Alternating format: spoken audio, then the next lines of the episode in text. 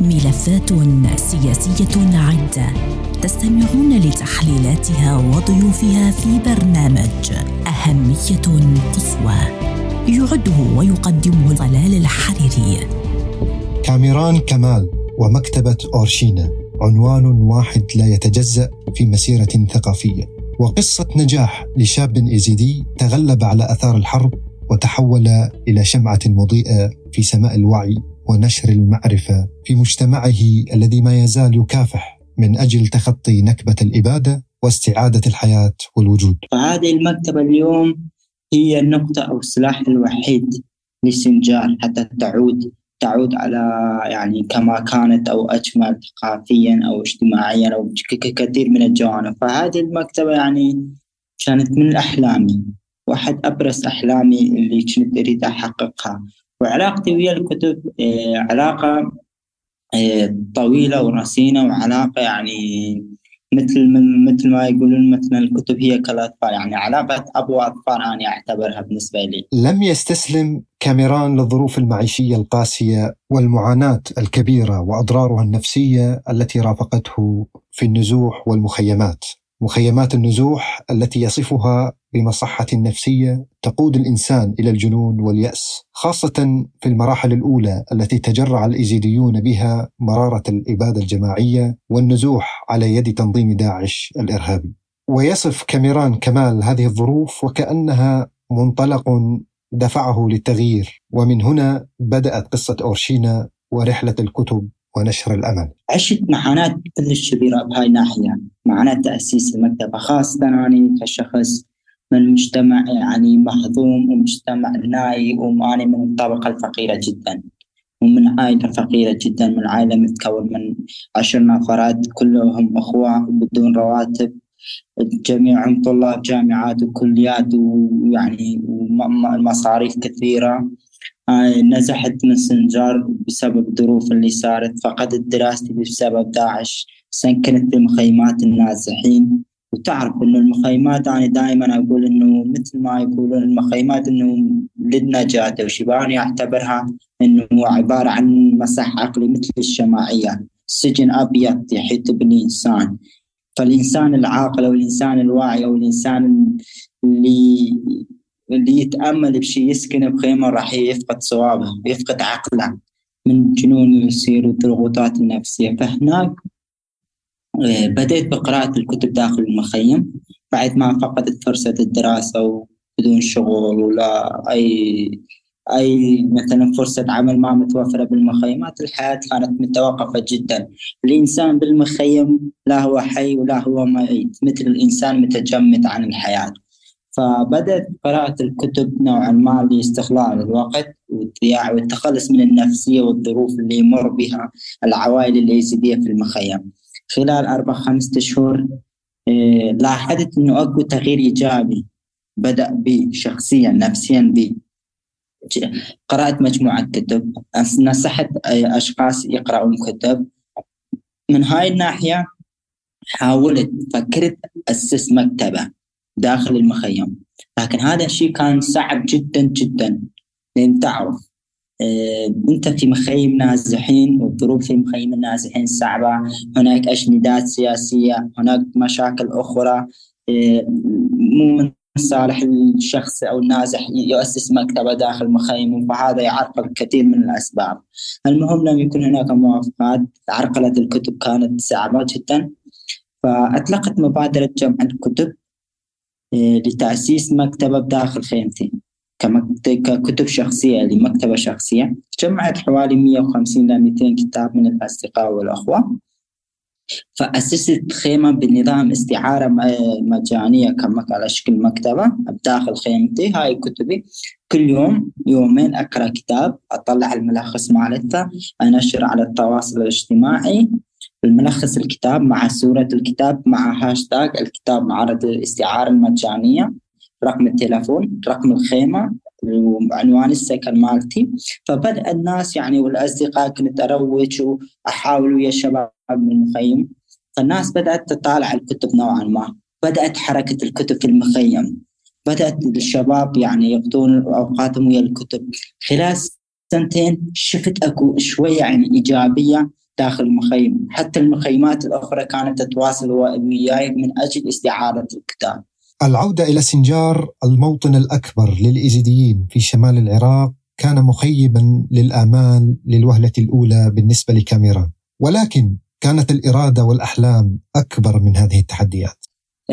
2017 بعد تحرير سنجار رجعت على سنجار لتأسيس مكتبة. سنجار لم تشهد مكتبة ثقافية يعني كاملة منذ يعني من بعد سقوط النظام الصدام وهدم المكتبة العامة سنجار لم تشهد مكتبات؟ كتب كان هناك مكتبات بسيطة داخل قفاصي يبيعون عدد قليل من الكتب لكن كالمكتبة الثقافية لم تكن موجودة.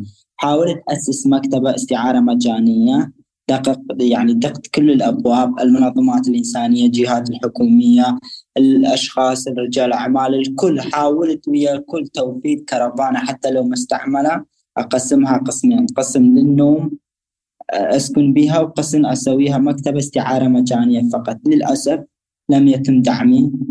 وحتى قسم من الأشخاص طردوني عند الباب ولم يعني ما خلوني أفوت حتى أقابل المدير مالتهم أحكي له عن الحلم عن القصة عن فائده المشروع لسنجار ولأهل سنجار. رجعت لي المخيم إيه هنا صار أكو تغيير بالخطة. 2018 أهلي بدأوا يستقرون نوعا ما بالمخيم فبدأوا بالموسم الزراعي على اطراف المخيمات. اليزيديين بدأوا يزرعون الأراضي هناك على شكل فلاحين. أنا كنت فلاح ويا أهلي بموسم الزراعة. صدفة إنه 2019 2020 انفتح باب أمامي عن طريق آه، منظمة آه، الجوتا الألمانية ويا ال Spotlight العراقي. منحوني مبلغ بقدره يعني 3500 آه، دولار. 3500 دولار يعني إذا تجي على الشخص كقارئ بقسم من المحافظات العراقية 3500 دولار شخص عراقي يشتري بها كتب فقط شخصيا من المعرض خلال عشرة أيام. فكيف أنت راح تأسس مكتبة كاملة؟ وأنت لا تملك لا مكان ولا تملك لا جدران ولا تملك لا رفوف ولا شيء عندك. فقط هذا الحلم. المهم وافقت بها وكنت يعني فرح بها. رجعت تركت المخيم تركت أهلي تركت شغلي تركت كل شيء رجعت على سنجار وين سكنت بسنجار رجعت على بيتي البيت نصف محذوم لا يصلح للعيش. لا الطاقة يعني إذا الإنسان يكون عنده طاقة كلش كبيرة لا كهرباء لا خدمات كل شيء بسنجار من عدم الحياة نوعا ما كانت متوقفة. لكن هاي الظروف تخطيتها من أجل أن أحقق حلمي حلم هذول القراء كان حلمي إنه آه، أشوف إنه سنجار بها مكتبة. من تحررت سنجار؟ شفت الكل كانت تحاول عودة سنجار لكن سنجار كانت تفتقد الجزء الأهم. الثقافي.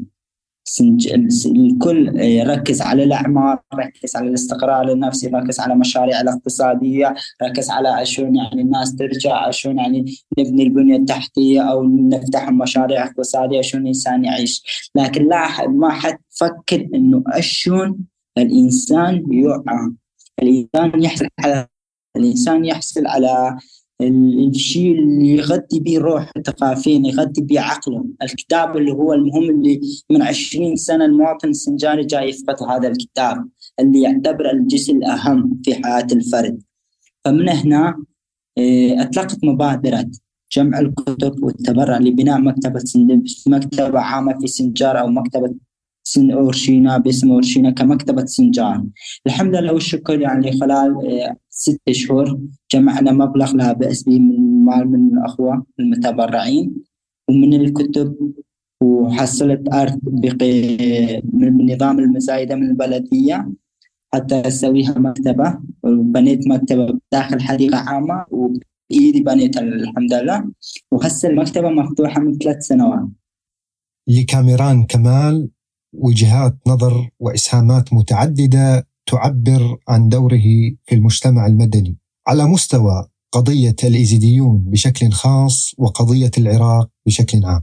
ويرى كاميران بأن جميع مكونات وأطياف الشعب العراقي ظلمت وفي كل مرحلة توجد مظلومية لمكون عراقي آخر. المواطن العراقي بصورة عامة مواطن يعاني يعاني منذ حرب العراقية الإيرانية لحد الآن المواطن العراقي يعاني يعاني من كافة الظروف جميع المكونات يعني مظلومة. لكن اختلاف حسب الأوقات. إيه، قبل كان أخوة الشيعة مظلومين بوقت صدام. بعد 2003 أخوة السنة ظلموا. فترة 2014 لحد الآن الإيزيديين مظلومين والمسيحيين مظلومين. كان أكو وقت اليهوديين مظلومين بالعراق. فالشعب العراقي جميعه مظلوم. حسب من مراحل. الشيء الثاني إنه الفكرة الرئيسية إنه الإنسان نحن اليوم نحتاج إلى ثورة وعي ثورة فكر ثورة ثقافية لبناء الدولة. اليوم العراقي كشعب إذا نريد نبني هذا البلد لازم الكل آه، يحاول يبني نفسه من نفسه يبدأ. الإنسان لازم يبني يبني نفسه. الإنسان العراقي اليوم بحاجة بناء نفسه. بيبدأ من نفسه ومن عائلته من بيته من الشارع مالته من الحي مالته اللي يسكن من مدينته.